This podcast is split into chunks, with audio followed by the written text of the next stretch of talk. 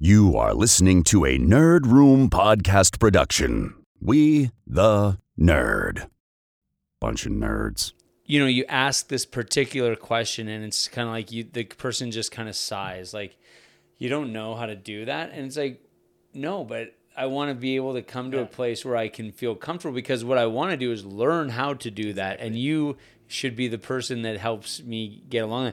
And some people get that and some people don't, right? Mm-hmm. Where it's just like, no, no, no, this isn't, you know, a place for elite people, elitists or whatever. This is a place for people who are genuinely curious to kind of come together and kind of learn together, right? Yeah, and that, that's exactly it. It's even like for another example, it's like if you've ever walked into a comic book shop, like that. If you if you're coming out of a Marvel movie or super hyped and you walk into a comic book shop, it can be very intimidating, overwhelming. Like that sounds odd. No, no, no, no. But you can go in and be like, I don't even know where to start. because whatever your comment is, if if it isn't completely on point and Mm-hmm. nuanced and like, then they're gonna like, dude, you don't Right. even know shit compared Yeah. to me. You know what I mean? It's just like this like puffing of chest. Yeah. Well, like every like it's like a it, even in the podcasting space too. It's like every even from a listener perspective, every podcast is someone's first podcast. Like whatever you put out there, someone's going to be listening to the first time. So there, there's those niche podcasts that you Yeah. go to if, if you're you know you, have all this experience in, in a particular area, and that's one what's wonderful about podcasts. You can find those. Yeah, yeah. But the, there's some shows where people just tuning in for the first time and they don't want to feel overwhelmed when they plug in when they're trying to just get over the hump of something or get into something or express themselves in a Yeah. different way they want to feel welcomed into something people 100%. want to be part of a community Yeah. So when you mentioned the comic book store, so a record store is the same thing, Mm-hmm. Yeah. right? So anytime that you go into a record store, I'm generalizing, of course, um, and you go to, and so you buy the record, you, you bring the record, there's silent judgment going on, right? It's Oh, just yeah. like, oh my God, you don't have this Dire Straits record already? What a loser. So the one, um, exception and I, I it was just funny because I, I went and bought a record one day and it was um it was like a comic record um Newhart um it was a it, like from like probably the 60s or 70s and it was just funny because the guy didn't know how to react to like like because no one has like you know like comic records from the 70s so Yeah. he he couldn't be like so it was kind of like a glitch in the system. He's just like fuck i don't know what like I, okay cool you're buying bob newhart records. That's pretty random. But uh, no i know what you mean. It's like anywhere where nerdism exists there's a there's like the elitism exists with it mm-hmm. too right so to be approachable to me is always the right play Yeah. and then because that's when you get people being themselves people being curious and that's where the fun is right Yeah, exactly, man. Like when when you get to that point in time, you have so much fun in whatever space that you you've you've wandered into, whether Yeah. it's sporting or comics or whatever.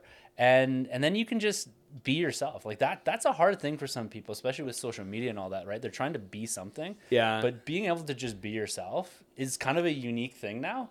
Where you don't have to put on a presentation or shows, you can just wander into like your comfort zone, and that's like even the nerd room itself. Like the idea is that it's a place that you come to just be yourself, Yeah. to enjoy, to share. Like that's like in the naming of it all. It's like everyone has that space, whether it is an office or whatever, Yeah. man cave or she shed, doesn't matter.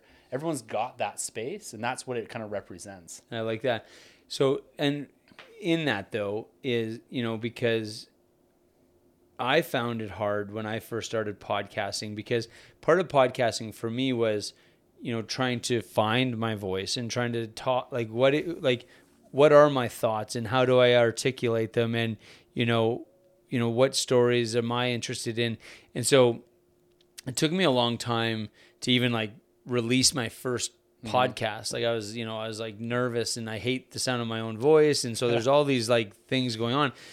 For for you you know you have you know you have your full-time career um, and then you're doing this uh, to begin with as something that you were just doing as a, as a hobby and for fun. And um, did you have any personal challenges when you were first you know releasing your podcast that you kind of had to overcome like was there any of that like ooh i hate my like i hate my own voice or what if you know somebody from work hears and what are they going to think or like was there any voices in your head that you kind of had to fight Oh yeah, like almost every time we recorded. Like I, I have this thing where I say to new podcasters, I say 100 episodes. That's how long it takes you to find your voice.